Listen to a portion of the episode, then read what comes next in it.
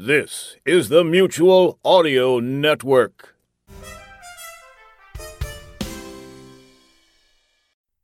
The following audio drama is rated PG for parental guidance. Sonic Echo.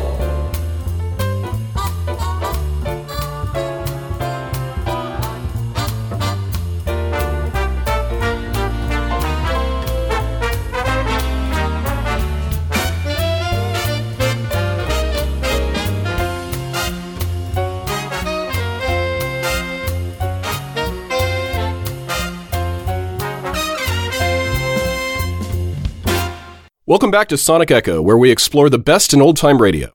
As we're continuing our excursions into the Wild West, this time around I'm your eccentric but lovable town drunk, Lothar Tuppen. And with me are my amigos, Canadian fur trapper Jack Ward. Yeehaw! How you doing there, partner? And also with us is professional card sharp and traveling snake oil salesman Jeffrey Billard. How you doing, Jeff? Well, Lothar, I'm finding life rather dull and dreaming of exotic places and well, wishing I was somewhere else. I need an you escape. gotta get you some gold up here in the mountains, up in the Klondike. Yeah, I'm doing my gold dance right now. You, Somebody give him some more whiskey. He doesn't have enough. oh, I have just the thing for you, Jack. Oh no! Just twenty-five No. cents a bottle. Two bits will get you this snake oil here that will cure everything that's wrong with you. Good old coffin varnish. That's my it. favorite. That's it. That's right. It'll stri- it'll strip your linoleum and give you a high. Um, that's right. So to, this week we are, uh, or this month, the show, whatever time period this is coming out on, we are exploring a show from the uh, anthology series Escape, but we're continuing our Western theme, and this is Wild Jack Rhett, which came out on December 17th of 1950, and it was based on a short story by the same name by Ernest Haycox. And uh, Ernest Haycox was an amazing short story writer. He wrote something like 300, let's see, he wrote 300 short stories and two dozen novels before he died at age 51. Wow. Fans of his work included Gertrude Stein and Ernest Hemingway, Ernest Hemingway, and the latter one actually said, I read the Saturday Evening Post whenever it has a serial by Ernest Haycox. So this is a guy who did a lot of stuff. Uh, his sh- short story, Stage to Lordsburg, was made into the movie Stagecoach by John Ford and Wow. with John Wayne in it. And the novel uh, Troubleshooter was serialized um, as a when it first came out, but it was the basis for the movie Union Pacific by Cecil B. DeMille and starring Barbara Stanwyck. So this is a guy who had a lot of stuff uh, adapted. And the other thing that's really interesting about this particular episode is that the person who adapted it for uh, for audio and the director was John Meston and Norman Macdonnell, respectively, the same people who created Gunsmoke. Oh. And John Meston, who um, you know again did the script, he wrote 183 Gunsmoke episodes and 196 of the TV show. So 183 of the radio show and 196 of the TV show. And he also worked So on Little House a on the fan Prairie. of westerns, is what you're saying. Maybe just a little. Yeah, yeah, just a little. That's great. Yeah. And we'll go into a little bit more, but uh, John Dehner is the is going to be playing uh, Jack Rhett, and people are going to experience what an amazing actor he is. He was someone who was going to um, he was actually being asked to be Marshal Dillon before um, before Conrad, and he turned it he turned it down because he didn't want to be typecast as a Western actor. Wow. Wow. And he started off as a um, animator for Disney Studios and worked on Fantasia and Bambi. so this is a crazy guy. He was also uh, the character Paladin in Have Gun Will Travel. Oh, I love that. Yeah. Yeah, so it's One of my one. favorite shows. so we've got him playing the the main uh, titular character of Jack Rhett, and we've got Parley Baer, who uh, is going to be our narrator. Who uh, Jack? Why don't you tell us, a, or Jeff? I'm sorry. Why don't you tell us a little bit about Parley Baer? Sure. Parley Baer, uh, we talked about last week. He plays Chester on Gunsmoke, uh, as well as, uh, was in Andy Griffith's show. So, and did tons and tons of old time radio. Great, great character actor.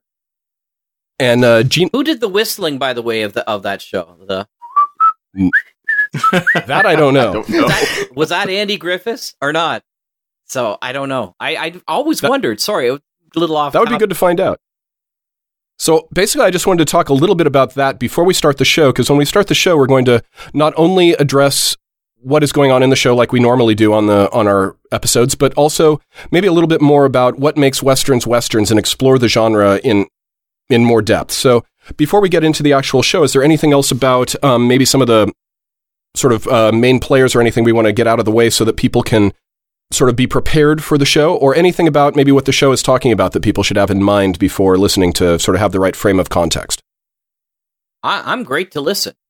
Yeah, I think we'll just go right into it and uh, talk about it all afterwards. Sounds good. Alrighty, well then, everybody get ready to enjoy the episode from Escape, Wild Jack Rhett. You, finding life rather dull, dreaming again of exotic places, wishing you were somewhere else? We offer you escape.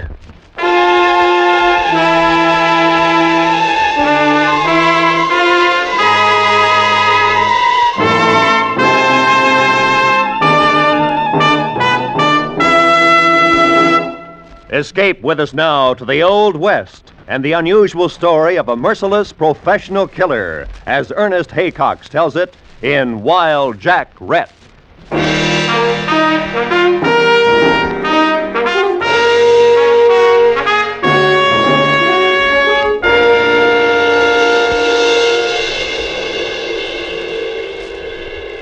Red Mesa. A little town springing out of the hot, dry prairie beside the Chisholm Trail. A saloon, a hotel, two general stores, and a tiny church where the decent citizenry might pray for salvation while a wilder element, trail driver and teamster and buffalo hunter, restlessly searched out friend and enemy along the dusty main street. A small hill rose on the western edge of Red Mesa, plagued with a rash of graves, some marked and cared for, others sinking and forgotten. Man that is born of woman hath but a short time to live and is full of misery. He cometh up and is cut down like a flower. He flieth as it were a shadow. While we're praying, a couple of you boys start throwing some dirt on the sheriff. Mm-hmm. O Lord, with whom do live the spirits of them that be dead, and in whom the souls of them.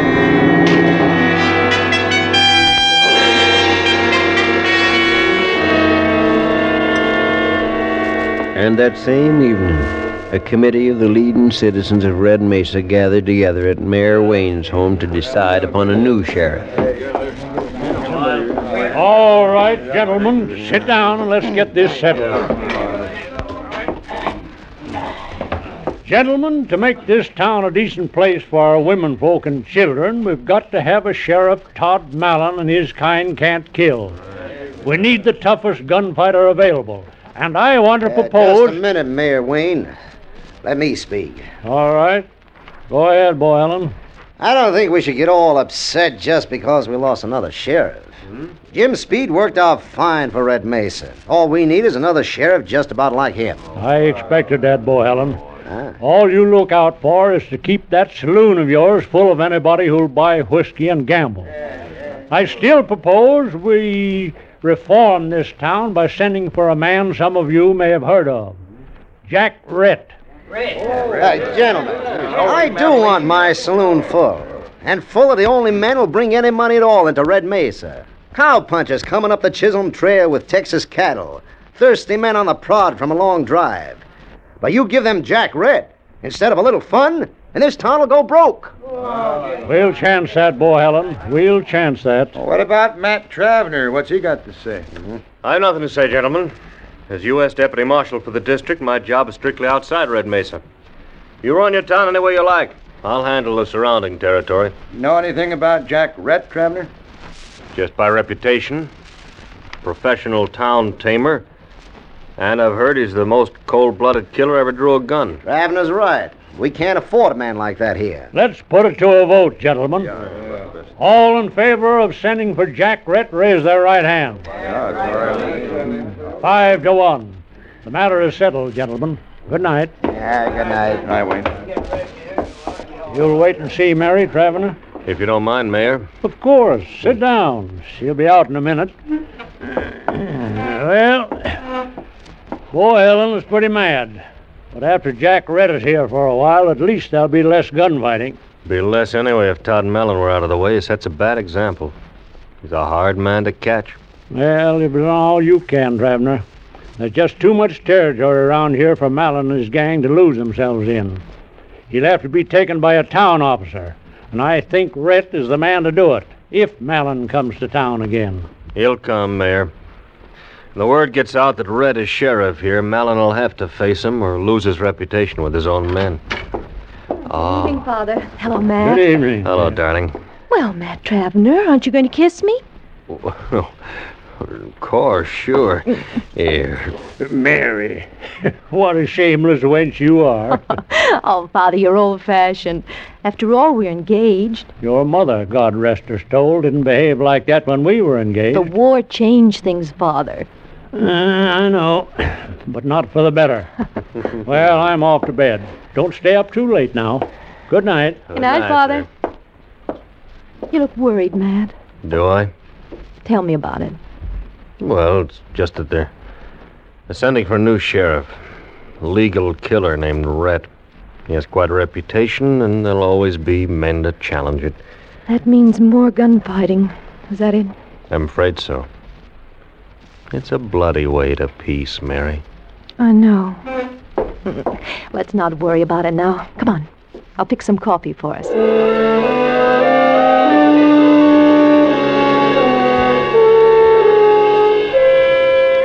Three weeks later, Wild Jack Rhett rode into Red Mesa. He was 38 and at the peak of his reputation. He stood well over six feet, better than 200 pounds of plain sinew. Tawny blonde hair grew long in the frontier style, and his features, fair and tinted like a girl's, were boldly aquiline. He was a picturesque man, till one looked at his eyes, which were large and pale blue, and had the disconcerting trick of remaining too steadily on people. There was to be seen in him the suggestion of inhumanity. He sent word to the committee that he'd meet him at the mayor's office that evening.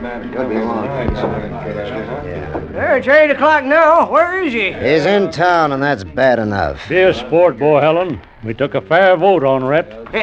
Here he comes now.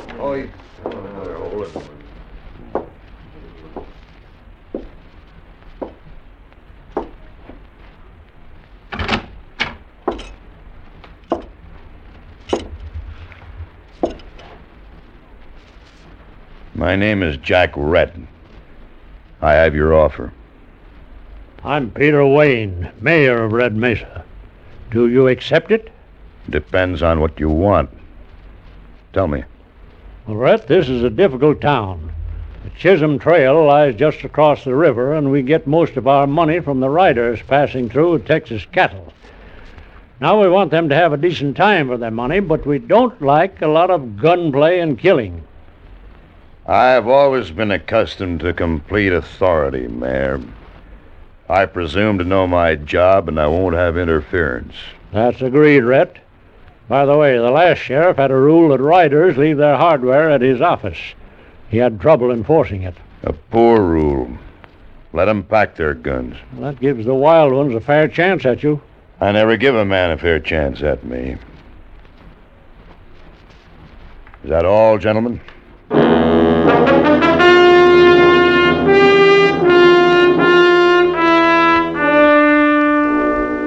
Bohelen Saloon was the usual deadfall, with a huge bar along one side of the room and gaming tables toward the rear. Next morning, Bo Helen stood tapping the mahogany of the bar with his fingertips, staring thoughtfully at nothing.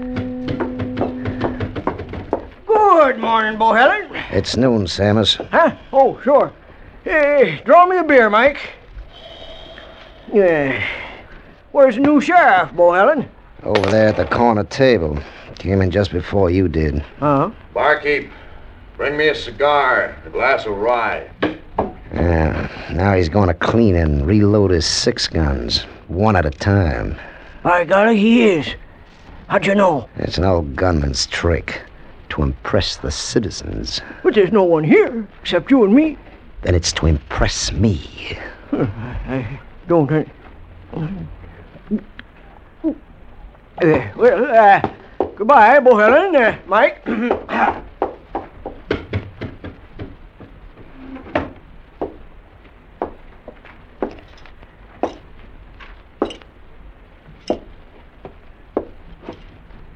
You've got something to say to me, Bohelen?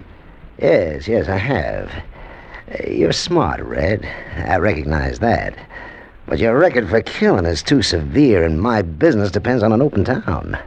Now, the reform element got you, and I'll go along for now. Uh, But just remember one thing. I can break you, Red, any time.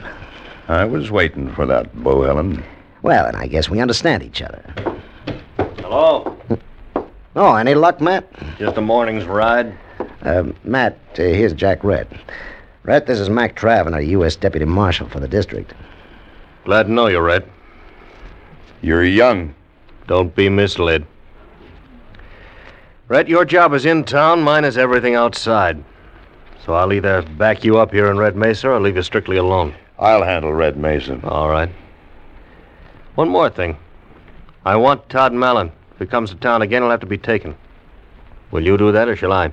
What is he? Outlaw. His main line is plain robbery. Now I want him for killing Jim Speed.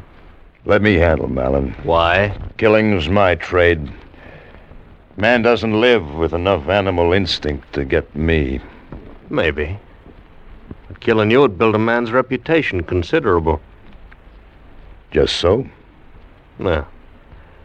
Good luck, Red.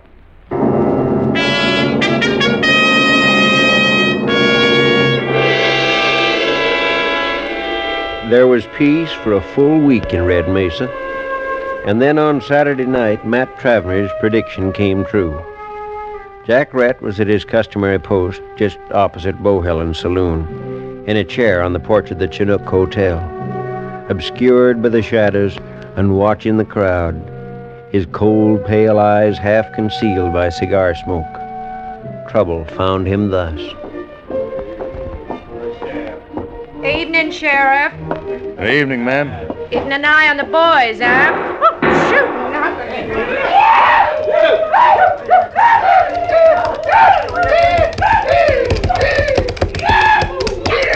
Where's the sweat that used to be in Abilene? Where's he hiding? Where's that great man, Wild Jack Rhett? Bring him out! Hello, cowboy.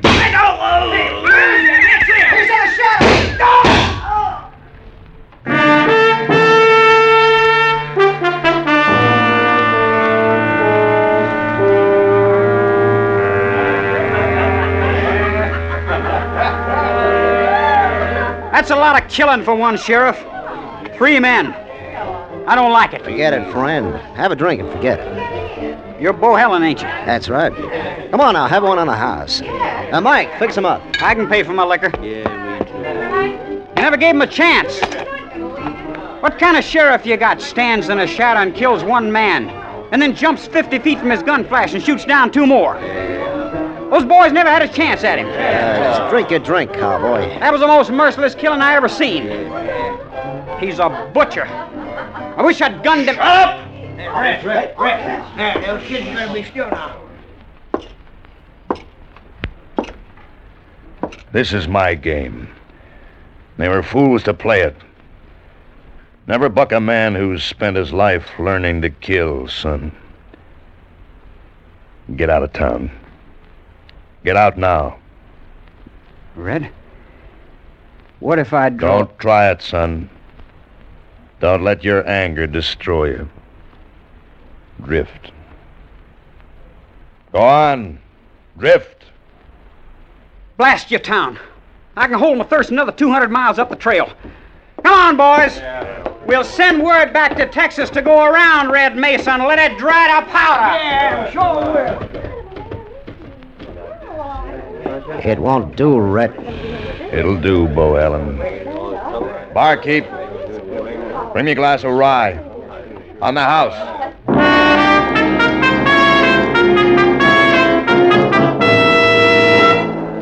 Rhett stood with his back to the bar, holding his drink and a thin black cigar carefully in one hand. He stood there for about ten minutes. Then trouble came again.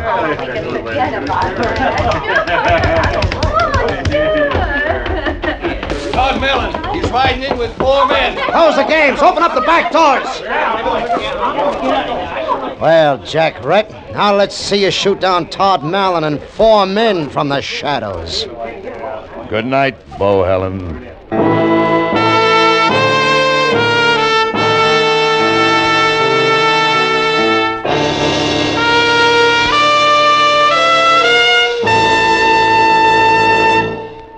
Escape, under the direction of Norman Macdonnell, returns in just a moment. Sorry, but if you think school teachers have it easy, you've got another think coming. Just ask our Miss Brooks, as played by Eve Arden, on most of these same CBS stations this evening. And now, back to Escape.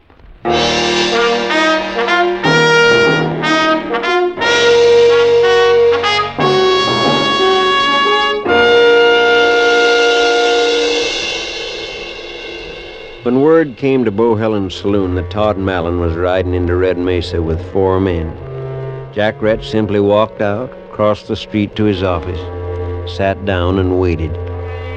Twenty minutes later, Todd Mallon had arrived and departed. Not a shot fired. Then Jack Rhett went quietly to bed. But early Sunday morning, he was back in his office. Come in. Morning, Red. Well, Travener?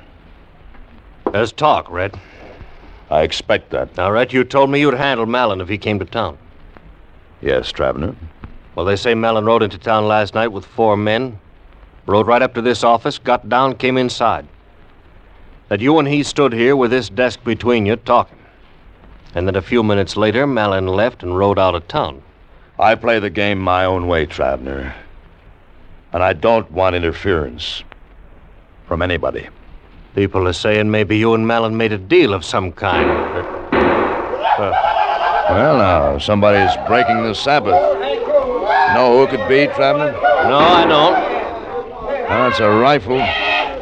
Sounds like one of those seven shot Spencers. Uh, and it's old Hack Crow. Who's he? An old trapper. Comes to town every few months, sells his furs, gets drunk, goes a little crazy. Jim Speed always laid him away in jail to sober. Yeah, I'll take a look. You better stop him, Red. He's only got two shots left. That'll satisfy him. I doubt if he'll reload. And if he notices us and decides to shoot? Then I'll have to kill him. Hey, hmm? who's that coming out of Bohelen's? Ewald Bay, gambler. He's a fool. Now he's getting his horse. You gonna stop him, Red? No. let him go. Red, the town is your territory and I won't interfere. But why did you refuse a fair shot at Hack Crow? Ewald Bay is dead. Which is the more useful citizen, Travener? Crow or Bay? West is full of gamblers.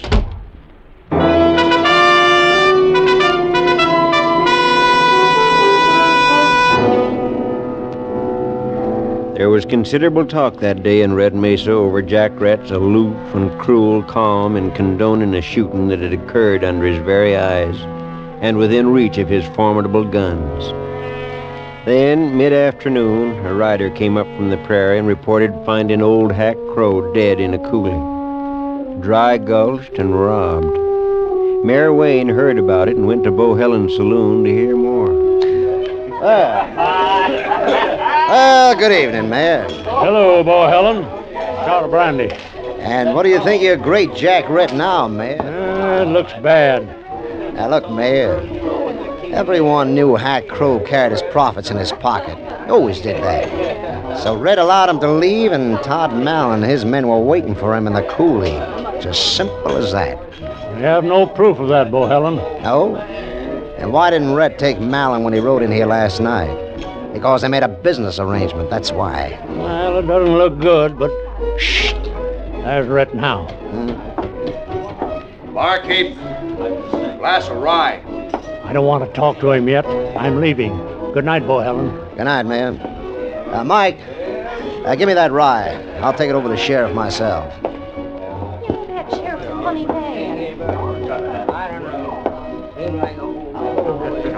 I did. Uh, here's your drink, Sheriff. Mind if I sit down? Game never changes, Bohelen. I know what you're going to say. I warned you I could break you, Rhett. It's an old story to me. Every town's got one insider who plays along with the outlaws. And I knew you to be that one here when I first saw you. Running a saloon, you'd know when a cattle buyer was riding out of town carrying a specie, when the overland stage was loaded with gold. There was a quarrel over the split of profits between you and Malin, and you fell apart. That's always the way. Very shrewd, Rhett. It's an old story, Bohelen. I know it by heart. Very shrewd. But you can't play the same game. All sheriffs are supposed to be crooked. You and Malin had an agreeable little chat last night. Did he make you a good offer, Rhett? Maybe I should accept his offer, Bo Helen, just to keep you two split. Uh, maybe I should do that. Rhett, I've seen sheriffs come and go. It's a chancy trade. Sheriffs die. They all die. It's only a question of time. You're a hard one, Jack Rhett. You might make your peace with Malin. It'd have to be that way, otherwise you'll have little chance of getting rid of me, Bohelen. It may be that way. I wouldn't be surprised. I always expect the worst of men, and am seldom disappointed.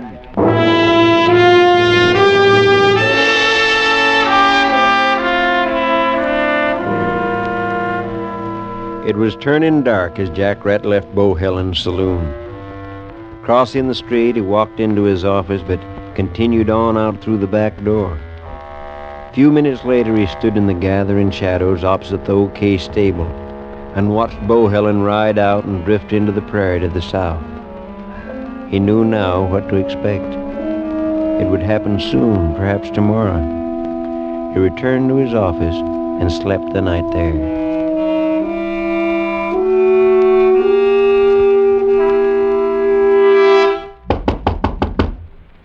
Come in. Well, Morning. Rhett, I want you to meet Mary Wayne. Miss Wayne, very proud. I, I, I wanted to know you. Hmm. To meet him, Mary, not to know him. Rhett lives in a closed world. Huh. See that? I have no friends. Oh, we're to be married on Thursday, Mr. Rhett. I, I should like you to be there. I'd be most happy. Thank you. Now, Mary, would you wait outside? I've got some business to discuss with the sheriff. Of course, Matt. But don't be long. Goodbye, Mr. Rhett. Bye, Miss Wayne. Brett, this afternoon I'm leaving to find Todd Malin. You had your chance, but you let him go. Wait, Travener. Wait. I've tried patience, Rhett, and I'm a poor hand at it. Travener, you have a fine girl. If it's not presuming, let me congratulate you, uh, compliment her. Thank you. Was that all? Um, I'll take care of Malin. Give me a little time. It's my job. I, I want to believe you. No man wearing a star should believe anybody. It's a weakness. Haven't I told you? Blessed if I quite understand you, Red. And understand this. Every man has his time. When it comes, he knows it. There's no turning back. Nothing makes any difference then except to stand up to the finish and go out in decent style. And yet you're the man never believes in giving another man a break. Don't try to understand me. You want help with Malin? I have no faith in help. Matt? Coming, Mary. Uh, wait, uh, tra- Travener. Hmm?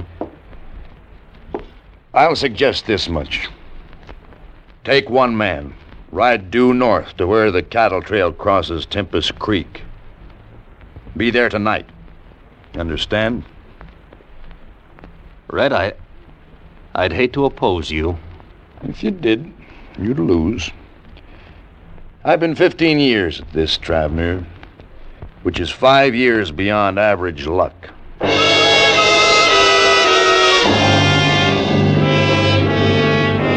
That evening, Jack Rhett took up his post on the porch of the Chinook Hotel, dressed in his best a hard white shirt, a blood red Windsor tie, and a suit of black broadcloth swelling around the big, uncompromising shoulders.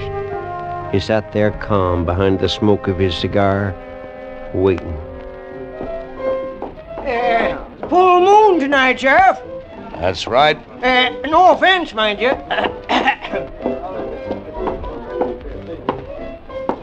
Good evening, Red.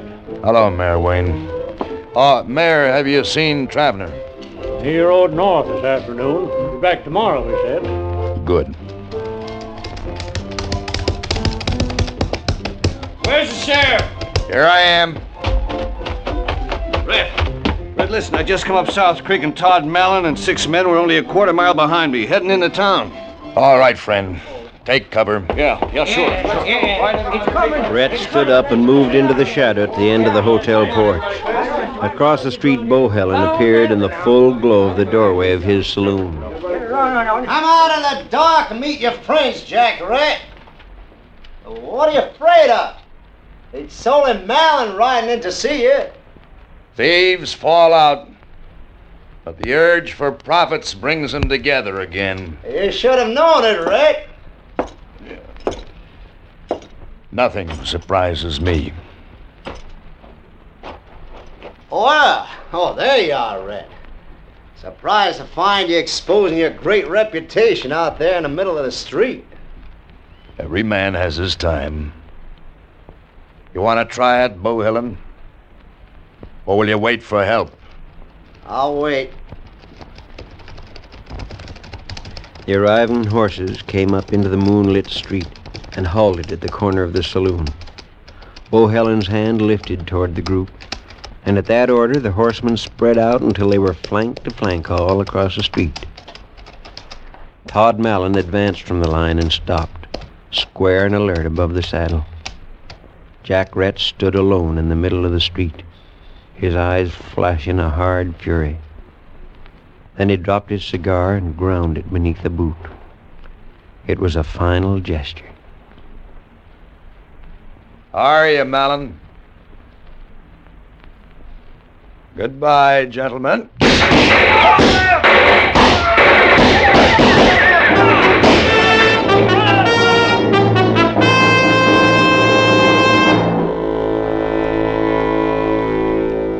Next day, Red Mesa buried some more men out on the hill and talked of Jack Rhett, who was more of a mystery to them now than when living. To all of them but one, Matt Travener. Nobody knows a killer's world, Mary. Wasn't any room in Jack Rhett for much pity. But he sent me away to save me from what he knew was coming. I think that was a kindness, although I had no fear. It was a fine thing for him to do, Matt. But they say he stood in the middle of the street to face them all in the moonlight. Why? It wasn't his style. As long as he was sure of himself, he never gave anybody an even chance, Mary. But killers live and die by instinct. And somewheres along the evening, he got the warning. After that, it was just a matter of pride. He killed Malin and Bohelen before he died, standing up and in good style. And that's sort of a, a greatness, isn't it?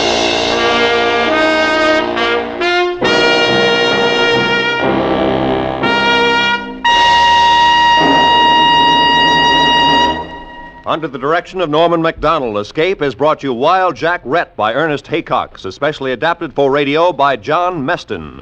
Jack Rhett was played by John Dehner, with Larry Dobkin as Matt and Lou Krugman as Bo Helen. Parley Baer was the narrator. Featured in the cast were Junius Matthews, Russell Simpson, Gene Bates, Paul Dubov, and Sam Edwards. The special music for Escape was composed and conducted by Ivan Ditmars. Next week, we escape with the story of two small boys who discover the most fabulous Christmas ever dreamed of, as Anthony Ellis tells it in his delightful tale, The Cave.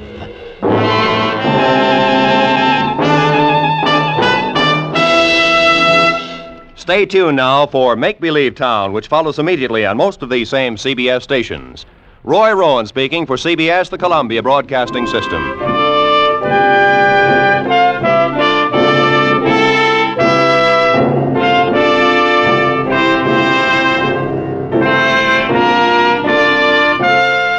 And we're back. So, what'd you guys think? Well, I loved it. I I thought it was very um I mean, it was archetypal, but it also was was different, and I, I liked it for the fact that it was very it was very cerebral. There was a lot of stuff that was happening in there about peace and anger and and heroism in a certain kind of way, and and I just loved it. Plus, it was entertaining, uh, you know, as well. So Yeah, it's just a damn good show. Mm. Jack, what about you? Yeah, I, I felt exactly the same way, and it it's kind of unusual too when you start talking about like um, uh, like a professional killer and stuff like that in the old west. I I found it interesting in the way that they they set it up. Let's just put it that way. It's an unusual story, but it's not. Um, it's unusual even for Escape because Escape wasn't used to using an awful lot of westerns at the time. So to Mhm. go in and find um um I basically what I don't know would this have been considered an iconic short story by this time? Would most people have like read it, or would this be an, an introduction for a lot of people, even to you know the author himself? I don't know. The original story, the original story was published in 1933, and he did a lot of stuff up until I think his.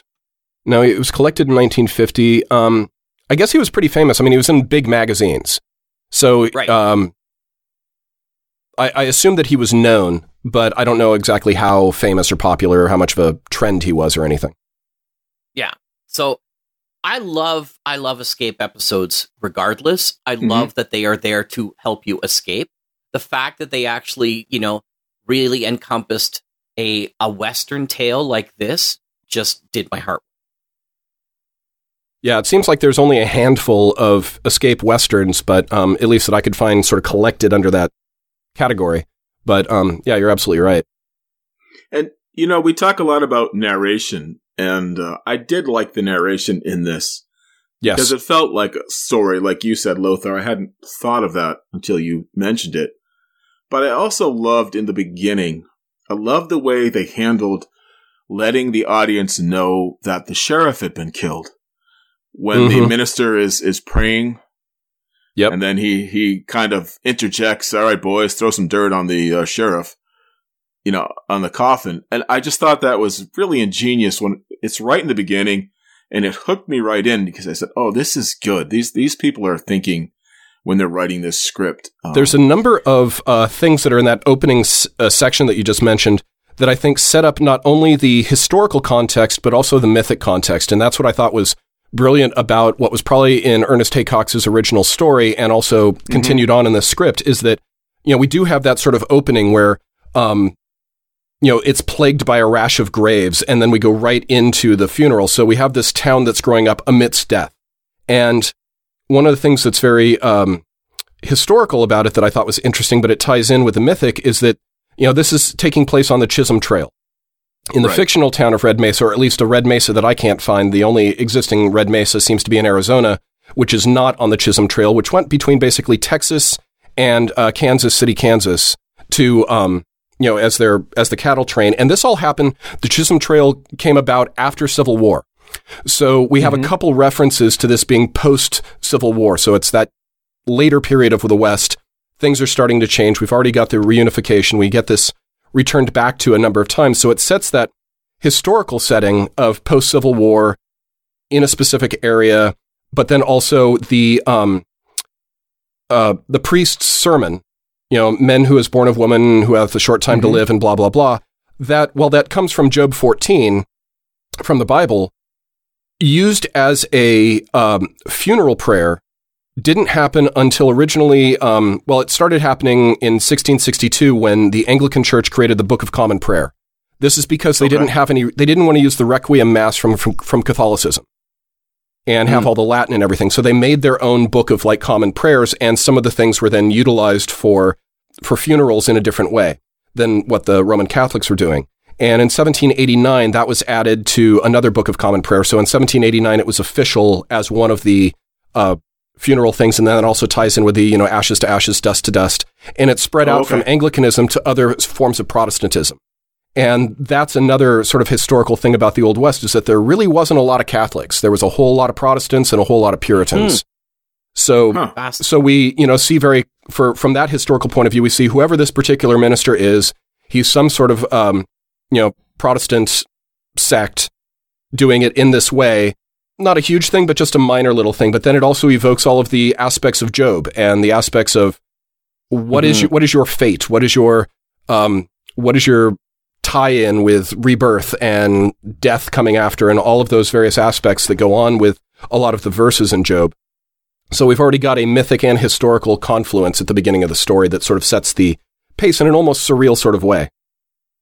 and that that that sort of aspect of of the crap that you go through uh in Job that Job you know that that is Protestantism right this this you know even to a certain amount like the the Calvinism the idea of you know good works going through the most difficult times and stuff like that and and and pushing yourself through it regardless which and again you can see that in the in the western aesthetic Exactly. I was going to say that could be that could Oh, be used yes. as a metaphor for the Western, you know, expansion in and of itself, from a mythic point of view, at least. Be- before we escape the narration section, can we just talk a little bit about the second second person narration that they use? Not just in this episode, you know, the whole "you're standing in a moonlit street of Western Mhm. Cowtown, Yeah. alone and friendless," but the idea that they do in in other you know in other escape episodes, taking the the the, the whole feel of escape is we're removing you from where you are and placing you there. Yep. You, the listener, Yep. are there. Yep. You're not just a third person going in. You are there. What do you think about that as a as a technique? Because I don't see that being used a lot in very many other continuous series. I love it. I, I don't think uh, the second person is used enough. Um, Mm-hmm. I use it a lot in oral storytelling to try and connect with the audience and, and make that and make it make them realize that I am talking directly to them. Uh, I think Mhm. it can be used very effectively. Um, you can even switch between them in, in various medias from from first to third to second to and, and all over. Um, I would love to see Right. people use the second person a little bit more, as long as it's not overdone, because uh, it could easily become like, yeah, all we're eating is chocolate cake for for every single meal, and um, it's a little rich for our blood. Sure. I remember as a kid, I uh, and sorry I didn't want to jump all over you, Jeff, but I remember I was as a kid, I I loved the pick your own path adventure books, and Oh, one yeah, of my were great. favorite ones were Grail Quest books. I think they're called, and they were King Arthur sort of set up, and uh, it, the very beginning of every book was Merlin talking to you, the reader, and telling you that he's casting a spell on you through the pages of this book. That's cool. And he's captivating your mind, and you would be inhabiting this this small little character, in Arthurian court known as Pip. And you would have these things, and he explain all this stuff, and he's like, "Don't worry, even if you die." In the pages of this book, I will bring you back to life and stuff like that. It's just really interesting Wow. way of of ca- grabbing somebody's attention. And I and they, like you said, I don't think they do second person well enough. And I always found uh, myself that uh, I I love that about Escape because it it made me stop every time and listen to that introduction more more clearly. How did you feel, Jeff? Well, one thing I would say, Jack, is is for our audience is how would you define second person narrator as opposed to third person narrator? Okay, so in school, uh, and maybe I, Lothar can correct me on this, but we teach that it, it all comes down to a lot of the, the pronoun choices that are used. So Mhm. if you see readings that involve with I and and me and stuff like that, those are first person uh, narrations of such. Right. If you see, um, so the whole captain's log would be all in first person uh, Mhm. uh, from Captain Kirk. Uh, and if you see he and she and they and stuff like that, that's all third person. But if you see Right. you, um, Okay. th- that then the author is speaking directly to that. And I, ex- I explained that there's there isn't a lot of sh- uh, stories that use second person. In fact, most of the stuff you'll find is sort of like nonfiction handyman books. First, you grab the wrench, then you hold the Okay. pipes. Mhm. You know, like kind Yeah. of thing, right? Just straightforward, trying to t- teach somebody how to do something. So when it's done in fiction, cleverly, I take note myself. Yeah, it's a it's something to where it it obviously breaks the fourth wall. Um, but if done right, it, incl- it it it's less about breaking the fourth wall and more about expanding the story to include the recipient of the message. Right. If you want to think about Okay. it that way. And um, the where it gets a little tricky, and I guess, you know, this is where people can debate this, and I really don't have time for that sort of debate. But if you have, some, there's a lot of stories in like some of the pulp era where it's second person and that it's always talking directly at you, but then you realize that actually the person's been talking to another character.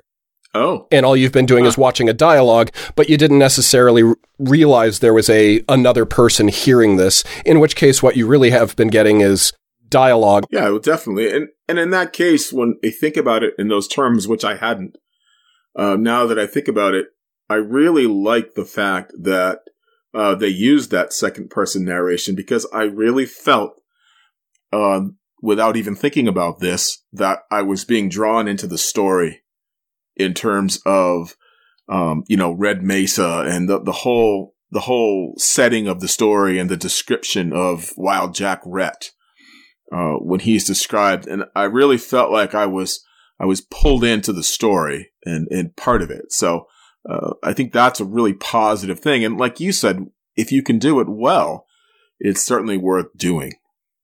I'll bet you you guys utilize it really well on stage sometimes too. Oh, sure. Yeah, when you when you I mean you have to connect with the audience in some way.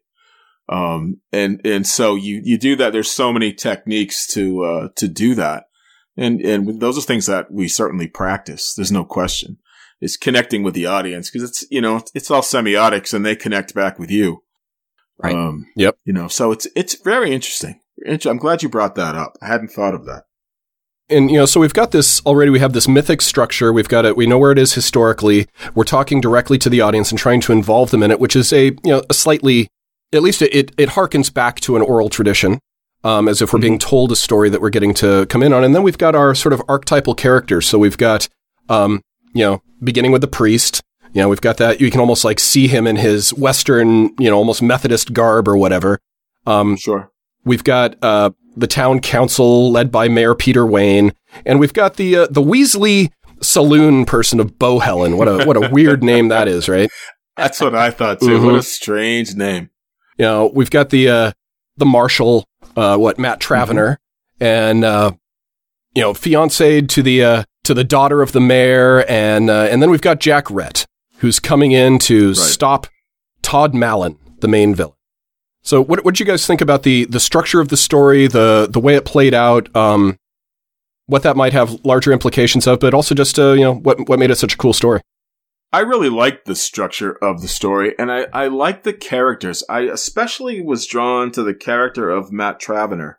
Yeah, Um, because, you know, he was representing something, um, something moral, I thought. And, you know, he wanted to give Rhett his space when Rhett came in as the sheriff. Uh, and he did that. And then, but he, but he's also a strong character in that he stands up to Rhett finally and says, no, I'm, you know, I'm going to go get him. Uh, you had your chance and now it's my, I'm going to go get him. Um, and, and I just, I like that character and I really liked that voice actor, um, who did it. Uh, and uh, I thought he did a, a fabulous job. Yeah, Lawrence I'm trying to think of his Dobkin was the name. w- Larry Lawrence Dobkin, Lawrence think was his name. Yep. Yeah, and um, I, I thought he did a fabulous job with the voice acting, and, and I also liked the.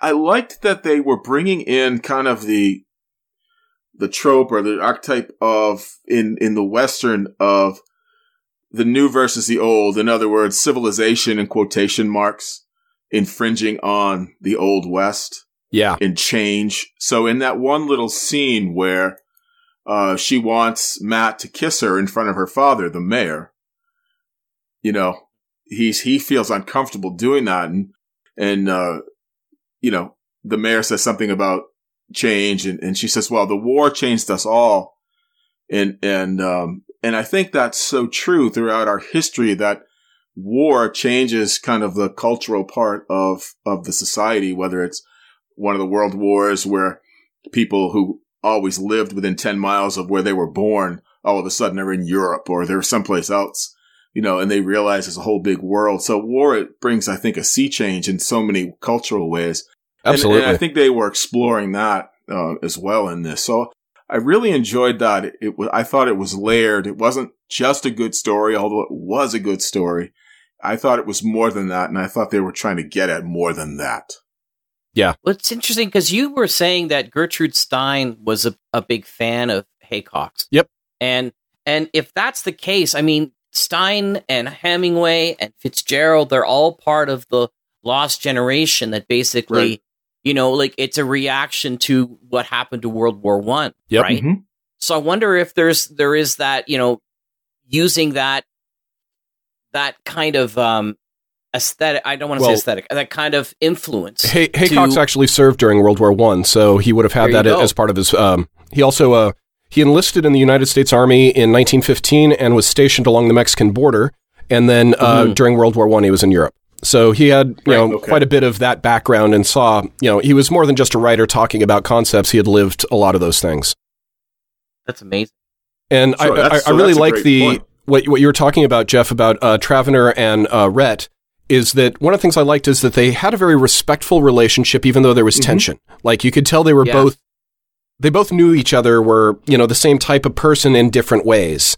in And different roles. Yes, and I like that because we have Yeah. again that conflict. Like you know, Jeff, you were mentioning, we've got the uh, civilization versus the wilderness. We've got the chaos of the wilderness that the Order of the West is trying to sort of reestablish mythically, and we've also got the chaos of war and having to reestablish that. So we've got little fractals going on of Mhm. this idea of trying to reimpose order onto chaos.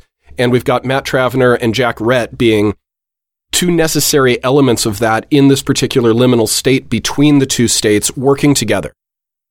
Although there's a little bit of conflict, they effectively work together and in the ending we see you know the the archetype of the the wild killer giving way to maybe the more you know the more long-term uh, lawman who will be part of the community and you know be tamed by the by the feminine and all of that you know mythic garbage Sure, because Rhett talks about, you know, knowing when it's his time. A man has to know when it's his time. Yep. A- and, you know, it seems like at this point that the time for that kind of, you know, town tamer type of character, uh, is, it's, it's coming, it's, it's ending. Yep. Um, and and he's an old man and- at 38 you know so Yes. yeah. this, Yeah. and Well, these I, I kind of wonder stories. what the lifespan was. yeah, these kind of stories, I mean, you see them echoed all through westerns. Like I thought specifically of the mountain men stories, where you Mm-hmm. have these guys who come down from the mountain and represent an entirely different lifestyle that is like falling away with towards the civilization, the town that's coming up. So, you know, they're gone most of the year uh, trapping and stuff like that and bringing back furs and just trying to eke out a living and staying away from all kinds of civilization. And eventually they're not even needed anymore and they become even more, you know, a sort of more legend than anything else, right? Yeah. And so you get this kind of thing with the, you know, the the professional killer gunslinger stuff Mhm. too, where they're they're they're they're they're no longer needed in a society that uh, feels um that that romanticizes them, but on the same level is uncomfortable with what they represent. Yeah. Sure. There's there's no question and I think you get this idea of the you know the modern civilization encroaching on the the old civilization and you know you see it in, in so much in Peckinpah films. Right. You know whether right. it's the Wild Bunch and you've got the automobile and they talk about a, the plane coming in or it's in Ride the High Country where you're talking about changes in morals between the two main characters. Um, and of course, Peckinpah lived that. So you talk about an author whose life experience um, transcends into his work. You know, Peckinpah had that. Their family had a farm, and then uh, it was sold out from under them, and he never was able to get back to that life that he loved. Um, Mm. And so th- this whole this whole idea of you know whether it's whether it's fencing in the range in those kinds of stories in westerns um, Mhm. you know it's it's civilization it's that eastern quote unquote you know person coming in and everything's taking uh, you know the the west is diminishing and and the way of life is is ending and all of that which i find very very compelling. Yeah, and we have a um, a very interesting, I think, juxtaposition between cynicism and romanticism, and I think the two are actually incredibly tied together in, if not exclusively an American way, at least in this uh, expression, a specifically American way, or maybe New World way. Jack, maybe when we get to the Canadian versions of westerns, we'll see the parallels or or contrast. But we have a, a Mhm. certain, you know, rom- romanticism of this killer that you know everybody's a little afraid of right? Nobody really wants him there, but they but they do need him there, and we see that in the the wonderful scene where he walks in slowly into the uh, into the town committee meeting, and we just hear his spurs and his Oh, you know that was great. beautifully done. Yeah. But we've got this guy who you know we see. Well, we see this even reiterated in other things with uh, Travener before Rhett shows up, where he goes, "It's a bloody way to peace, Mary," and Yes, I love that that, line. that brings up Great that line. brings up a you know a more philosophical question, which is: Is there any other way to peace than than bloodshed? And that's you know not to derail the conversation, but that's a larger conversation of can Mm-hmm. you ever do that without conflict? When there's conflict, does it need to erupt and get resolved and move over, or can you really do it? Are you just you know putting a finger in the dike and waiting for it to explode at some point? So we've got that sort of cynicism going on. We've also got all the different lines that Rhett makes throughout of, you know, um, uh, I never give a man a fair chance at me, never buck a man who's spent his life learning to kill, son. Uh, all of that sort of stuff going on. And even the thing of like, you know, the game never changes. You know, where he's talking about the corruption that's going on with the saloon owner, and, you know, Bo Helen and, and Malin and all that. And where I find this to be ultimately romantic and still cynical at the end in that beautifully tragic Western way is that mm-hmm. at the end of the story, we have, you know, Rhett dying. We have Travener and Mary are going to get married. You know, Malin is dead. Bo Helen is dead. But the game never changes. There's going to be another Malin. There's going to be another Bo Helen. There's going to be someone trying to game the bureaucracy, and the bureaucracies are going to get bigger. There's not going to be any space for the Jack Rhetts to come back and fix the chaos again. We're not going to be able to invoke that archetype because now we're not going to allow him. And so who's going to take over?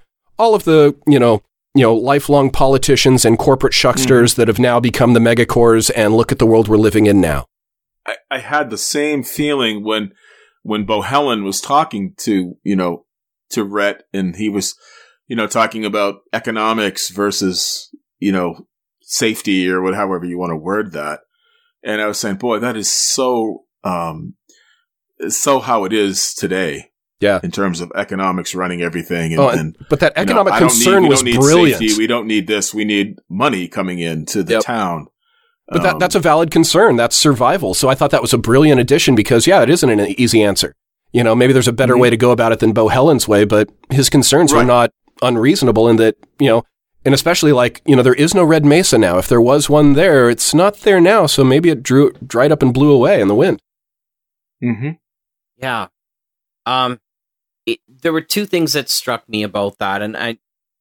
One thing is a larger conversation too about the romance because it strikes me as there is an American romance in the same way as there was the Arthurian chival- chivalric romance kind of story. Yeah. Mm-hmm. and it'd be it, it would do it would do us well at some point to maybe find the commonalities and, and suggest that maybe this these kind of romances are are cultural in in their clothing. But they they show up in various different places around the world and there's just these these slight differences that come that come within. And and maybe they have a lot to do with the wild the wildness that they're around that this because they are sort of the solo avenger or the or the solo hero in a, in a wild place bringing um uh rule and such to that. And and I think again it's funny because you start off old west stories with those kind of romances. And as time goes by the the sadness of the romance is that they're no longer needed. But then my second thought was like you said are they ever no longer needed? Because uh wasn't it Jefferson who wrote in a letter to somebody about the tree of liberty must be refreshed from time to time with Mhm. the blood of patriots and tyrants? And and that of that's used of course by all, all sorts of people on on the far uh sides either right or left to sort of try to uh spur people into action about things that they don't think are right. But I, I think there's there's a truth that um, things can go on in a society where people get so comfortable, then they see something bad happen, and then they're afraid to sort of talk to somebody about it, and then they don't stand up, and they don't stand up, and the next thing you know, it requires a massive overhaul of everything, which includes violence and the whole bit. So, I mean, is is Rhett really? Yeah, you know, he's old at thirty. Was it thirty eight? 38. And at the peak of his reputation.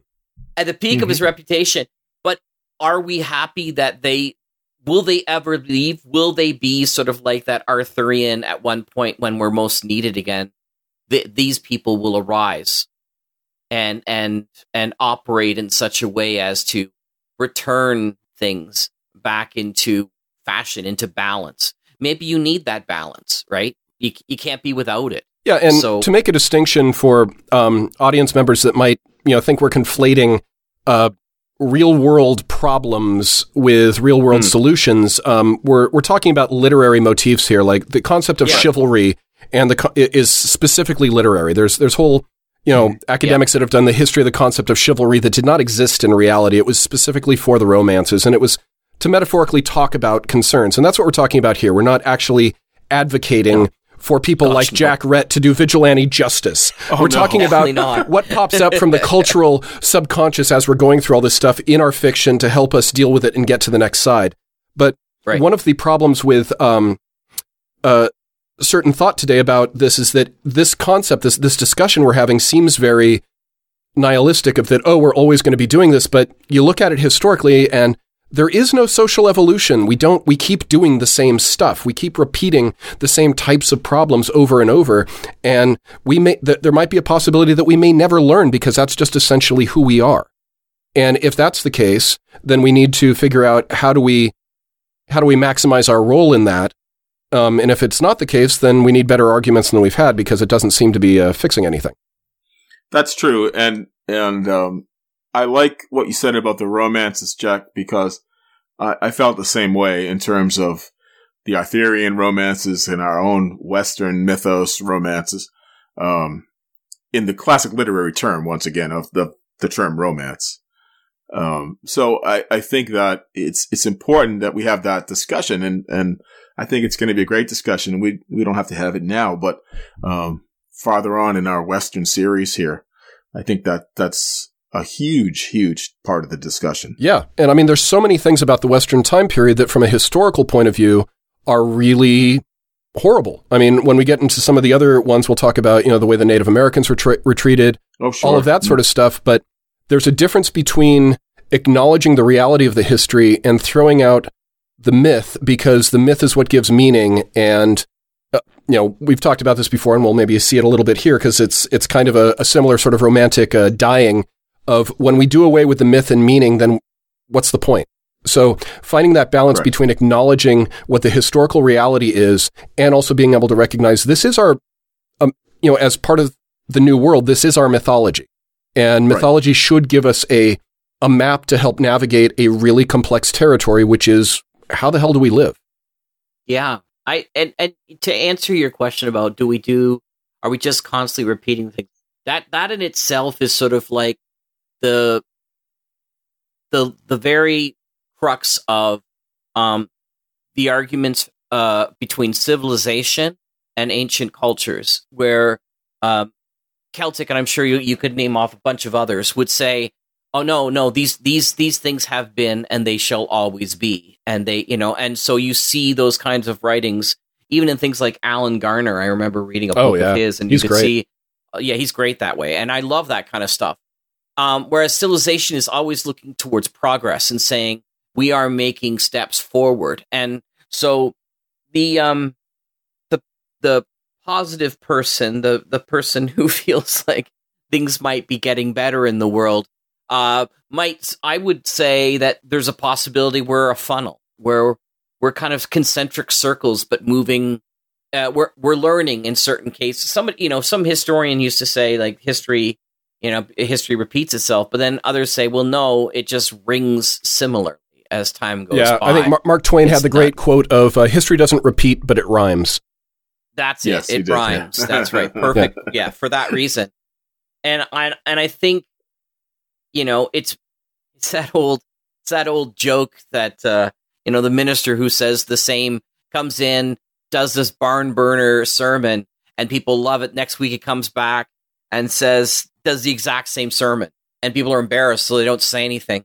And then the you know the third week he does the same sermon and somebody comes up to him and says a couple of elders come up and goes like uh, you know some of the things you were saying this week were a little similar to what you were saying the week before and the week before and the minister says uh, well I'm glad you noticed I'm going to keep gi- giving the same sermon until you guys start applying it. So, so maybe that's the case is that we we constantly forget these important messages. I mean, uh, Howard, Robert E. Howard used to argue this too, right? He would argue Oh, yeah. that you know we are constantly in in uh, a struggle between the weak and the strong, and peop- and organis- You know, if you are more barbaric, you're more likely to rise. If you're more civilized, you're more likely to fall. Yeah. Well, it, you know, it, there's a couple things. There's one, there's the, the sort of, uh, you know, snarky saying, but it, it's true to a certain degree, which is that, um, bad times make strong people. Strong people make good times. Good times make weak people. Weak people make bad times, and the cycle continues. Um, right. You know, but the, the sort of, uh, there's another, um, and for people who are interested in this type of, you know, deeper analysis, there's a great book by the, um, Romanian, uh, mythologist uh, Mircea Eliade called The Myth of the Eternal Return. And one of his big arguments is the difference between historic and mythic time and the cultures that either have both because every culture recognizes the difference between what happened in our history and also how, do, how are their cycles? And how do we mm-hmm. maximize ourselves in the cycles to some of the cultures and we're in one right now that only has a linear time of histor- of history and we've even put our mythology into that. So there's a beginning a middle and an end and we're going towards the end and the end's going to be the end.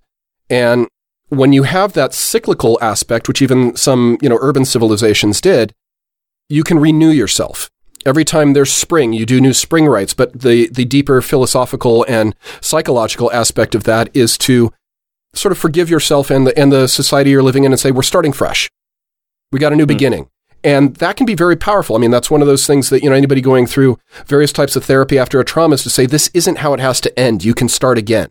Mm. And when we live in a historical thing where it's like you can never escape the past and you're going to some sort of eschatological horrible ending, you suddenly feel like, what's the point?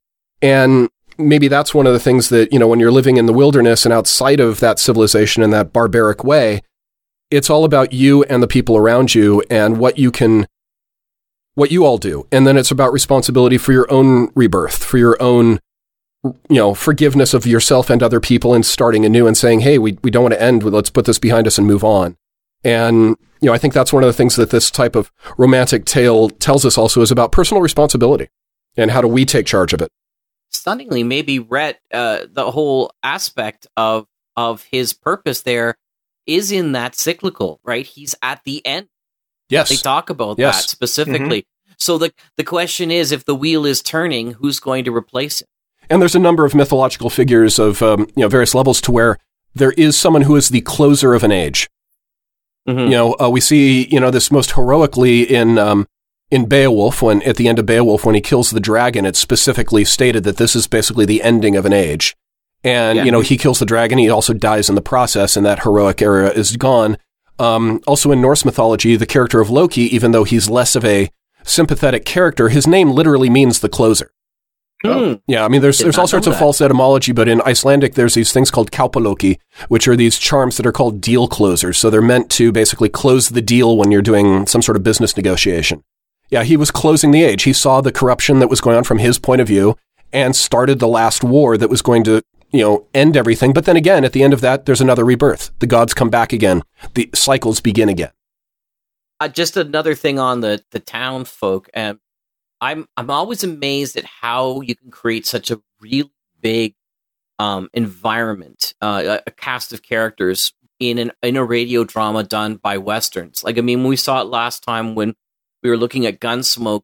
The the thing about Gunsmoke is you have a whole series to build some characters and and drop them off. You know, Chester may not be there for some of the episodes, and Kitty Mhm. may be there there and not for episodes, but you know that they're hanging around and stuff like that. And here in in you know Wild Jack Rhett, you've got uh, like you you mentioned, you know, you've got the priest, you've got the town council, you've got all these various different uh, elements of the town. You to got Samus the town drunk. Uh, yes, yes, Yes. the town drunk. And Exactly to build the the the environment or the atmosphere of the town, and to give to to give that kind of depth for for people to feel like it's not just you know uh, a stage prop that's put up. and used for perfect narrative effect when Samus downs his beer really quickly because he realizes, oh crap, I want to get out of here. This Yep. is too tense. It was a brilliant bit of storytelling. yeah, you can hear him drinking it, and he's Mhm. out of there. Glug, Yeah. glug, glug, and such a, Do you such want good to talk production. a bit about the sound effects and Oh, such, I- like the production? I had to listen to the saloon doors a number of times. The the audio geek in me was just like, "Oh, that's beau- beautiful! I love that sound." So much was so good. The coin on the bar when when you know when I think Samus pays for his uh for his beer, there's a coin that clinks on the bar, and it's just Mhm. gorgeous. Oh, beautiful, Yeah. beautiful soundscape. Yeah, it's it's well done. And we talked about those footsteps, but I, you know, when Rhett enters, and you could just see him there, you can feel him, and I think what makes that so uh, poignant, so powerful, is the silence that's there. Yes, Everything Yes. just goes silent, and you hear the footsteps, and then it's just silence. Yeah, you can hear feel the, tension through the again. through the audio. Oh God, yeah. It just uh fabulous, fabulous work. Mm-hmm. Oh, just just amazing. Yeah. And I love the uh, um, I, I I love that Rhett. You know, there's certain things that he did that was just showing what type of strange force they had brought into their town. With you know, one I thought it was cool where he's like able to recognize the rifle from the from the way that it sounded. You know, that that's a that's a good uh, you know Sherlock Holmes Batman moment, right? You know, and um, you know, and then after he lets the the gambler get shot by the you know by the fur trapper or whatever, and he's like, which is the most useful citizen? What a cold but ultimately like again towards that same thing of like we're trying to build a better world and he's going to do the hard the hard choices that Travener doesn't have to that Travener would even think of doing and is probably horrified still you know at, at what you know Rhett did but to Rhett it was like this was a no-brainer it was going to happen anyway and this way I could at least contain the chaos because if it was going to get out of control I could stop it you know kind of like setting a uh, a controlled fire on the side of the hill that the you know the fire department's going to you know have to burn down before it you know goes up on its own and actually causes damage. So true, and and it's interesting what you said earlier, Lothar, about the cynicism. Uh, what's the first thing I think he says? Rhett says when he meets um, the deputy marshal is, you know, you're young, Yeah, exactly. right? And and then he goes on to say things like, you know, um, um, about not trusting people, and I'm just going to be by myself, and and uh, I'm not going to rely on anyone because people are inherently not good. Yeah, I always expect the worst of men, and I'm seldom disappointed. Exactly. Yeah. You know, and and it's so it's you know it's that that kind of independent, self sufficient American, you know, construct of this guy who's going to not rely on anyone but himself. And John Dehner, the actor, he did some really subtle things near the end that I thought was beautiful. When he's talking to uh, to Mary, and when he says goodbye, Miss Mhm. Wayne, there's a gentleness to his voice that we hadn't heard yet. And then right before, you know, when Mary calls, uh, you know, Travener away, and and um, you know, Rhett calls him back, where he says, "Wait, Tra- Travener." He quivered. He, there's a little quaver in his voice. Hmm. Listen to it again. It's brilliant. It's very, very subtle, but it's like he knows he's ending and he's trying to pull this off and he's doing something subtle, which is probably not his forte. Right. And it's just this like little tiny weakness. It's beautiful. Mm-hmm. He's very gracious when he talks to Mary. He's when he accepts the wedding invitation. Yeah. Uh, y- y- that's so you see that other side of him, and of course, I mean, he does something noble, right? When he sends Travener away, and I mean, he saves his life, and that's you know when it's funny because when, in the end, when Travener says, "Well, that's a sort of kindness, isn't it?" His last line is that sort of a greatness, isn't it? Mm-hmm. And that, that really is, especially in the old use of the word great, which is someone who, you know, when people talk about the great leaders of history, it doesn't mean that they were good guys. It meant they did things that were impactful, that changed the world. And yeah, in this way, he did change all of their world. Sure. and, and I love and I love the fact that they just throw in the it, of the people that Rhett kills in the end. He he takes out Bo Helen for sure. Oh yeah, you For know, sure, and, yep. and I think that's that's satisfying to an audience because he's such a, you know, to me. Plus the the actor, the way he played the voice was it was Mm. so kind of lascivious. I, I you know, it was it, there was something there, um, you know, and so I, I love the fact that they include Bit of a the fact scumbag, that yeah. They took He had a Bo bit of a Helen nasally Yeah. voice. I'm not familiar with Lou Krugman's uh, name, but ha- that's the actor who played Bo Helen as Lou Krugman. And right. I'd like to hear other things because there was almost like a little like I'm trying to almost like put it in my nasally voice. It was it was so Weasley, and I'm wondering if he did that on purpose Right. or if that's just his natural voice or what. Yeah. Did you anyone? Did you want to mention anything? Because from the writer's perspective about John Meston, like it's just amazing when you put. You know, mentioned beforehand that he's he's been in.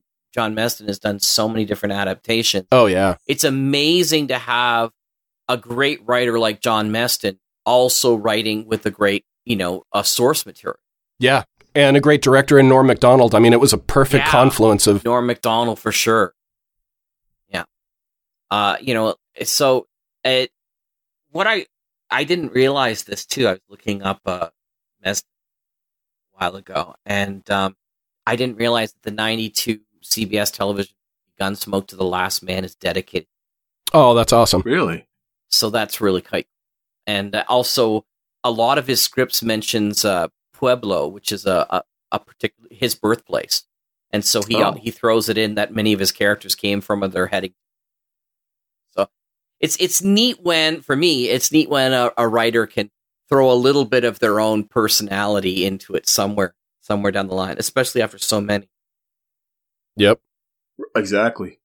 Hey, I have a question that maybe you guys can answer. That and it's it has to do with Todd Mellon as the um as a villain, but we never he never speaks and we never really see him. Yep. Uh, and and somewhere I looked, I tried to look it up, and somewhere I I thought I'd heard a term for a character like that that you never see them. They're just talked about, you know, like Godot and Waiting for Godot or something like that. It's Hmm. um, but I I didn't. Maybe I'm just dreaming, but um, I, I was Right. looking it up. I was trying to research it because you know we do never see him. He never speaks, and he's talked about. Yeah. um, but uh, we I'm- never. No, there, I'm not there is familiar a with that term for that. There is a term for it, and I can't remember it either because I remember them mentioning it when they were talking about Norm's wife from Cheers. Oh, because she never shows up, right? Right. And but she's mentioned all the time. So there's a lot of those kind of characters where you know they're they you never see them, but everybody in, in the world knows. Now we actually them we actually do see Malin. We just don't hear him. So he does show up and he dies. So he is Yeah. on screen, but he's you know. But I'm not sure if that would make the. Uh, I'm not familiar with the term, so I'm not sure how it's defined. audio screen. Yeah, I'm not either. Sorry. yeah, now I have to check that out. But I think that brings up an interesting point in that who's the real villain here? Is it Malin who's been killing everybody, or is it Bo Helen who's been allowing him to do this? Who's been giving him the mechanism to do all this stuff? It's really like Malin could be any ambitious person, but without a Bo Helen, it's not going to work. Right. My answer Yeah. to that is Bohelen all the way. That's I wrote that down. I wanted to bring that up because to me, Bohelen was the villain in the the real villain in Yeah. the whole thing, and I, I think that's why uh, Rhett takes him out in the end. Yeah, he's not an innocent bystander by any means. No, he's the one that's been doing all this, and it's you know because of him Yeah. that the fur trader died, and you know got you know dry Mhm. gulched and all that. So And the people know it too. The mayor knows it. You know when they have the vote, the Right. five to one vote, the Yeah. mayor's not surprised, right? Yep. Yeah, I know Right. Bohelen. I know that's how you were going to vote, but so yeah, I, I felt like it was Bohelen. That's why I asked the question because, like I say, with with Mellon, it- you never. You're right. He does show up, but we never hear him. And, and yeah, uh, he's so almost incidental. it's- You know, yeah, Almost like You the know- shadow side of things, though, too. When you think about it, like the shadow of what we've been talking about, Oh, of the absolutely. whole American romance, right? So you've got the the the sheriff who represents the law and order and civilization and bringing stuff together, and then you've got Bohelen who represents the same kind of sneaky manipulation, but but sneaky manipulation. You know what I mean? On the other side Mhm. of of civilization, it's kind of like uh, if you um, th- it's it reminds me of Swearingen from Deadwood who, if he was playing Dungeons and Dragons, would be lawful evil. you know, where he he helps run the town, but only so that he can pick people's pockets more easily. That's why he likes the laws the way they are. You know what I Mhm. mean? Like that's so he tries to situate situate himself in a way that he will, you know, enrich himself because in too much chaos, well then everybody loses out. Yeah, Right. no, I, I, So- I like that idea of the shadow because it, it does sort of, you know, not quite as literally, but it brings up almost like a Ursula Le Guin, um, Wizard of Earthsea sort of concept of, you know, both are necessary. Both are going to be there. That that shadow side and the light side are going to be there. And um, Yep. yeah, that's another. Shout out to Weird Studies. I just too. was listening to that just a couple of days ago myself. Oh, I, They- I, have, I haven't heard. I haven't heard the new episode yet, but I did see that it was there. So yeah. Yeah. But yeah, and it brings up another interesting question, which is, you know, for everybody to wrestle with. There's no clear answer of is it better to have situations or a world where you have those extremes in conflict, or a watered down middle ground where they don't manifest, but all those problems are still there, but maybe you can't see them as clearly. yeah it i i think obviously um and this is where you know i'm i'm i'm always all of the above with life i'm sort of the very much the middle road because i can see you know the the problem with evil is that it eats itself. It's it's chaotic it's energy it's passion it's all those kind of that people talk about. I'm just talking about classical elements of evil right? And the problem of good and uh, when i use evil and good i'm talking about um it, it, how we've identified them more as good the good being the civilized if that's what you're looking at in a western kind of thing and the evil being like the people who come in and make all the rules as they go along the guns the gunsmith or the gun shooter the, the shooters uh the fighters. Um but if the problem with that you know so the gunfighters come in and they can and they kill each other off and and you know they leave a massive uh uh, wake of misery and stuff that you have to clean up and how do you start over and all that kind of stuff that's the danger of having too much of that chaos whereas the order and we'll get rid of the good and evil but talk about order but traditionally they'd be good and evil in, in the western side of things um, too much order becomes calcified and it slowly kills everything right so you have to constantly be refreshing for a new society what needs to happen. And that's why you need to have that chaos come in and shake stuff up in one way or another. So again, back to the whole who's going to be the next threat to help out? Because at some point you can't just let things keep going on and on and on the way they are. Because eventually it it will you will have um you know somebody else who will pop up. It'll be that uh, that that that other villain that will that will be running the town separate uh, secretly utilizing all the rules that have been slowly put in place to to harm and again in the you know literary traditions that you know try and reflect upon our historical uh, situations that we're in we see this repeated um, you know a good you know 30 40 years later in um, uh, the prohibition era where we've got the organized uh, rum runners and people like al capone and then we've got the untouchables and we've got that same right. sort of person and then that could you know we could keep going through that and then you know we've got all the different things going on in the 70s and 80s with the various types of uh, um, dirty harry or um, uh, what's a death wish with charles bronson and Right. you know and even the rambo movies it's like we're still telling the same sorts of tales about Mhm. you know when we're frustrated and we even see all in the early comic strips you know or the comic books before before World War II turned all of the superheroes or mystery men of the of the earlier age into uh, patriotic icons, they were they were rebellious. They were destroying the status quo. These are the people going. The cops are inefficient. Everything's turning to crap. Nobody has any food or money or jobs, and we need someone to put on a mask and fix things. That's right. That's right. The spider and stuff like that, you know, Sure, and, and, yeah. and early versions of the shadow and stuff like that. Those, all those sort of pulpy characters were there to um, restore order that had gotten from a, a society that had no longer cared about what people were doing. And you see that a little bit too in westerns with the Gilded Age concept, right? Where you have these, you know, uh, railroad magnates who Sure. own everything, you know, that kind of stuff. Yeah. yeah. and, and I think you also get into, um, in kind of a postmodern way, um, you know, the whole anti-hero thing. Mhm. You know, as as we get into the, because earlier on you have the John Wayne, Randolph Scott type of westerns where you have the honorable character and he's doing this, and then you get into like the Sergio Leone um, spaghetti westerns in in the mid to late '60s, right? Um, which you have the antihero, you have the Clint Eastwood character who's Right. coming in. His main thing is to get more gold. Right. Um, and, and I remember reading an anecdote about John Wayne who didn't care for Clint Eastwood westerns because he said, you know, that SOB would shoot somebody in the back. Yep. You know, and, and so, you know, you get that, that whole idea. And I love, I love those spaghetti westerns. And of course, Fistful of Dollars is a direct, in some ways, shot by shot recreation of Yojimbo, right? Yep. By, by, uh, Kurosawa. Yeah. Um, and, and so we can, you know, get into that too, that Ronin tradition of the samurai or, or that kind of a thing, that roving hero that we talked about before. Um, but I think you do get the anti-hero who comes in and, and, um, you know, as well. So it's, it's a, such an interesting loaded genre. Like the samurai romances that you, they're basically that, aren't they? You know what I mean? It's the same kind of thing. You have a person with a definitive code of conduct that is at odds with the world around, but is somehow respected by pretty much everybody, including sometimes the villains. You know, often the villains respect that person for their code of conduct. They have to kill them. Those are those are elements worth looking into. Yeah. It is. It just just as a funny aside, I, I read a quote from uh, Kurosawa when when Leone made Fistful of Dollars, and he he said to uh, Leone, he said, "I loved your movie. Um, as a matter of fact, it's my movie."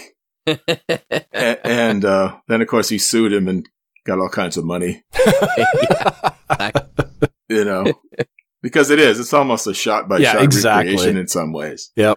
As a matter of fact, somebody made a film where they put both films on a split screen. Wow. and you can watch both of them at the same time. That's and it's just there's so many it's just and and Leone just said, "Well, I really liked your film." That's right. You know, and I liked it so much I made it again. That's it. Yeah. and of I course, wonder how- Peck, Peck, Peckinpah makes it in some ways with Mm-hmm. um, "Bring Me the Head of Alfredo Garcia." Mm, mhm. Right. Uh, it's a very similar plot. It's that that whole thing, and and um, there's also a Bruce Willis film I think with a very similar type of uh, of plot line, which and it's all it's all derivative of of Yojimbo. Doesn't make it not you know it's still they're still fine films. Um, Yes. but Well, you and know, Fistful of Dollars Kurosawa was was getting it from his own just a downright folklore and his own legends. It's what? Kurosawa was getting it from his own culture's folklore and legends. So, you know, it's like this Oh, is no all coming question, out of yeah. the, you know, the collective unconscious of, of any culture that has a heroic tradition of some type.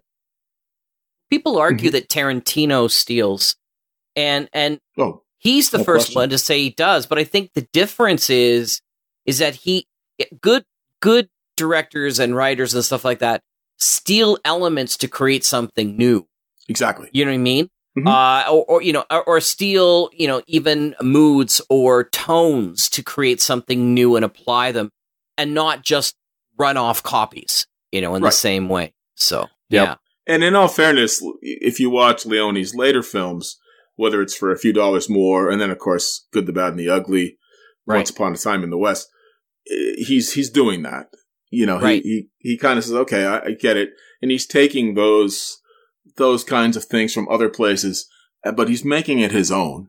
And, sure. uh, I think I think that's important. And you know, artists do that all the time. You you build you can build off of something that has come before, but you've got to put your own, you know, self into it.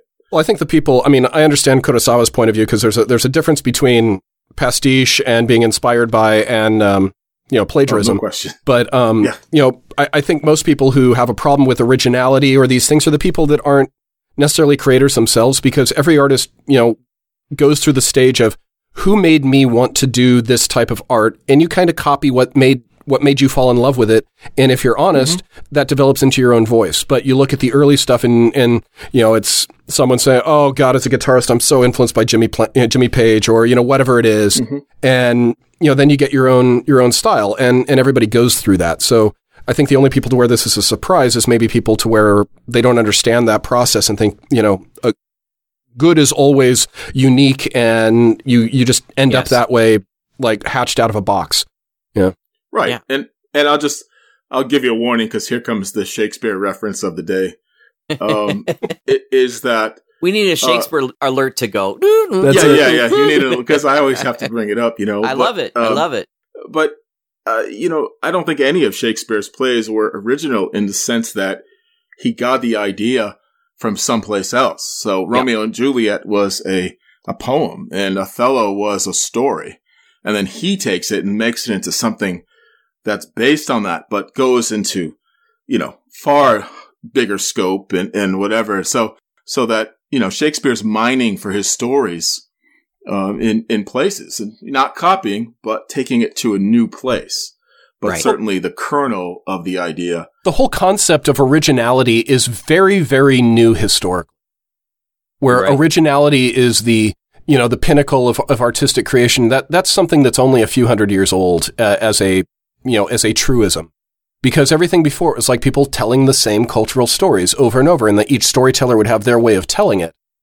But, you know, it's, it wasn't new. Someone who might tell a Correct. completely original story, people would be going, What the hell are you telling? We don't care about this. We want to hear about, you know, this culture hero that we always want to hear the story of or whatever. That's interesting.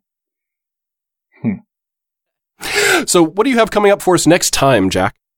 I am still looking for what I want to like. First of all, we talked about me doing um, the six shooter, and we talked about me doing um, a, a a Canadian western. I'm still looking for the Canadian western, so I think next time I'm going to hit with a six shooter and and bring one of those episodes there. So Cool. the six shooter with with uh, Jimmy Stewart, one of Mhm. my favorite favorite actors of all time. Absolutely. and it's fascinating uh, the show that he did. So uh, look for that next month. Cool. And I will bring a Fort Sounds Laramie great. at some point, which I talked about last time. But uh, this is kind of turning, you know, for the audience, this is turning into probably what's going to be a season of westerns and us exploring that, or we'll see where it goes. But um, Fort Oh, Laramie will for come up at some Yeah. point. But it was kind of more of a niche, you know, the the Indian Wars, the forts, and everything. We will address that, but I wanted to do something a little more archetypal this time around. So, hence this episode. Right on. Sounds Thanks great. for bringing it. It was so much fun. I had not heard this episode. Neither had I until I started trying to look for stuff, and I was so glad that this one came up. Right Me on. neither. And I will tell the listeners, it, we we last time uh, where we talked about William Conrad so much. When you look at the Escape, uh, he's in uh, quite a large number of them. Um, yep. Oh, yeah. William Conrad is. I listened to a couple of them, and one I listened to, and it was okay, but it was about uh, finding a yeti in the in the uh, in the mountains, and, and it, but he was great in it as well. So, um, let go ahead and, and you know listen to those escape um Oh, yeah. episodes because they're they're mostly wonderful. Yeah, absolutely. All right. Well, adios, amigos. Thanks so Yes. much. So Thank much you. fun. Yeah, thank you, Lothar. Thank you, Jack. Always a pleasure. Right on. See you guys next time.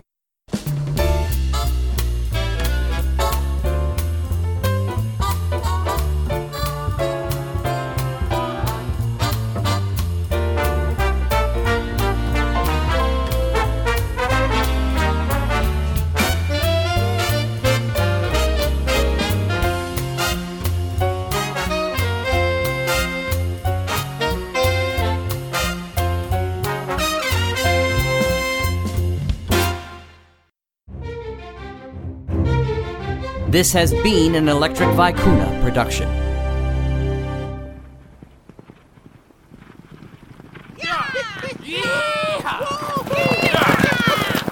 Whoa! Yeah! Amigos!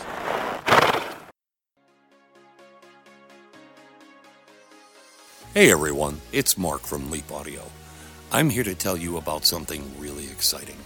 July 24 through 26 of 2020, Halifax, Nova Scotia, we are gathering together in the world's first international modern audio drama convention and family reunion.